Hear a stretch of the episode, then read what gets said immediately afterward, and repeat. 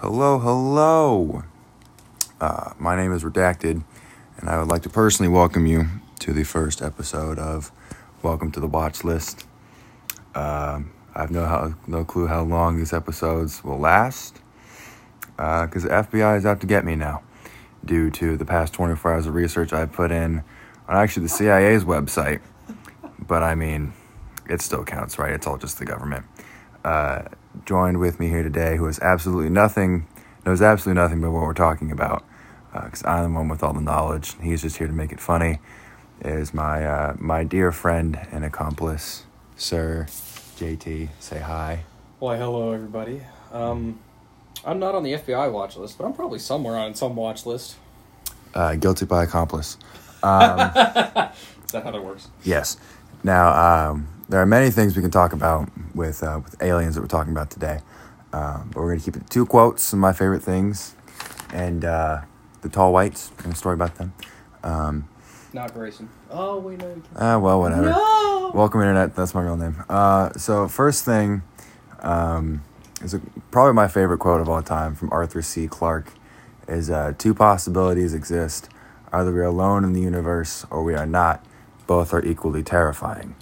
Because I mean, open and open and alone in this big wide expanse with nothing out there is kind of scary, but also having other alien species out there that could possibly murder us is also kind of go Terrifying. yeah. go, go. I hope, I hope there's some out there. I'm gonna chill with a Jawa. I'm, Mhm. I'm, whatever, whatever the first one is, no matter what, it's gonna be named Jawa. Mm-hmm. Um, if it's a small one, I'm probably gonna punt it. Um, um, and our, our second our second topic today, because you know we're already at two minutes. It's interest of time here. Um, it's the Fermi paradox, where uh, the lack of this is um, paraphrase, not the exact one. Uh, the lack of evidence about aliens existing uh, contrasts the very the various high estimates for probability, basically saying, you know, we don't really have exact proof, except we do. The government's just hiding it from us. Um, Area 51. Mm-hmm. Oh, there's so much more, buddy. I have a long list right here from uh, Men in Black to Skinwalker Ranch. Trust me, it gets worse. Did you say um, Skinwalker Ranch? I sure did. I don't want to go there anymore. you really don't. but there's, I say there's high evidence of it, but I mean, it's a paradox. I say it works. That's my little turtle. Okay. Um, yeah.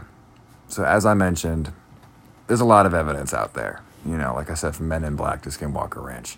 Um, there's actually at um, I think Roswell.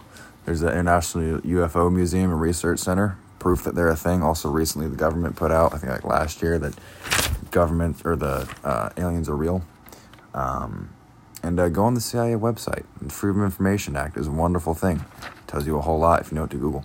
Lets not me know where my father went after he went to go get milk.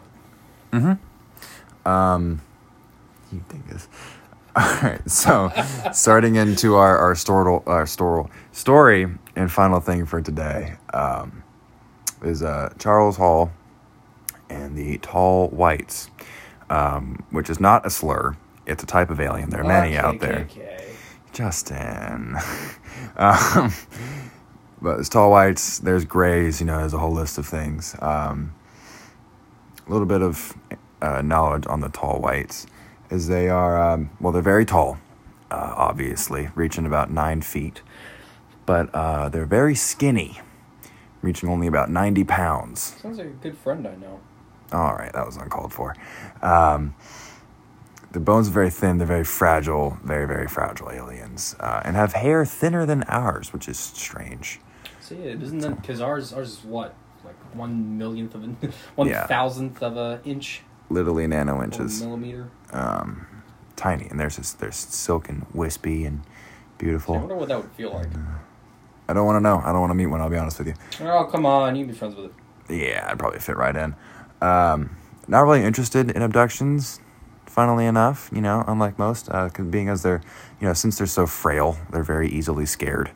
Um, so, And there's why you haven't seen any of them. mm-hmm. there's, there's not really as much recorded history, except around Nellis Air Force Base, which is going to bring us into our next topic, is uh, Charles Hall, the only man to ever really communicate with these guys, because he's the most boring man in the entire universe.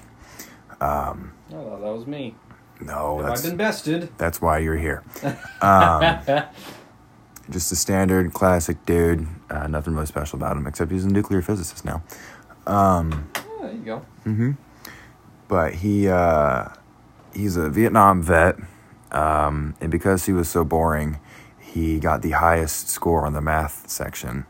Um, and so the government was like, "Hey, we need you over here." And so he started doing uh, weather recording and weather science down at Nellis, uh, which is in Nevada, um, and is right next to the Nevada National Security Site, which has beef in it, or big explosive experiment facility. I, I actually know that place. Yes. Uh, so I a- definitely I have a very, very good friend who actually worked there for an internship. beef. um, definitely, uh, definitely some alien activity going on. Alien activity going on over there. Lots of radioactivity. Uh, it's a you know obviously bomb test site. They dispose of radioactive waste and stuff like that. Um, uh, lots of lots of definitely secret things going on over there. So they used to. Um, pretty sure they just develop bombs. Actually, well, that's why there's beef. that's what they used to do. big explosive experiment facility. But anywho, um, so they brought Charles Hall along to this Air Force base, set him out in a weather station, um, and uh, everybody else on base was terrified constantly, um, and never went out alone and never went out unarmed. But Charles didn't really care. He always went out alone. Never really had a firearm on him, and they, Hey, I was always taught the buddy system, Charles. Yeah, well, it's the military. They forget about that. they should care about it more, but they forget about it. Um, reason they were so scared is because of a thing called range for Harry, um, which was, in fact, just a tall white uh, that would appear randomly and uh, terrorize the men, even in the barracks, according to one soldier. Females not allowed in that group. It's just the men. I'm, I'm gonna you. I'm gonna to shut up. Just, just asking. That's what I thought. Um, and so, um, because he was Charles Hall was the most boring man in the universe, uh, he was always very calm around the tall whites. They never like. Yes, they scared him, obviously, but you know they didn't like the other soldiers because they scared so easily and had guns on them, and they don't really like getting shot at. And Charles didn't really care about having a gun, so they talked to him because he never really got spooked. And whenever he did, he would just sing.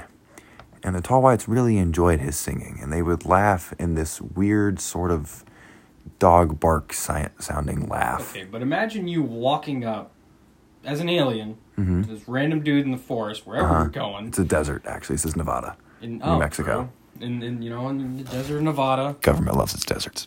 you know, and this dude just looks at you and just starts singing. Mm-hmm. I'm sorry, my, I'm not gonna like that. I'm gonna be like, what species did I just Yes. come across? He also vomited constantly for the tiniest little things. goodness. He would throw up all the time. Like there was one time he was practicing his long jumps, um, fell, hit his knee, and vomited. Um, we'll get to that story later.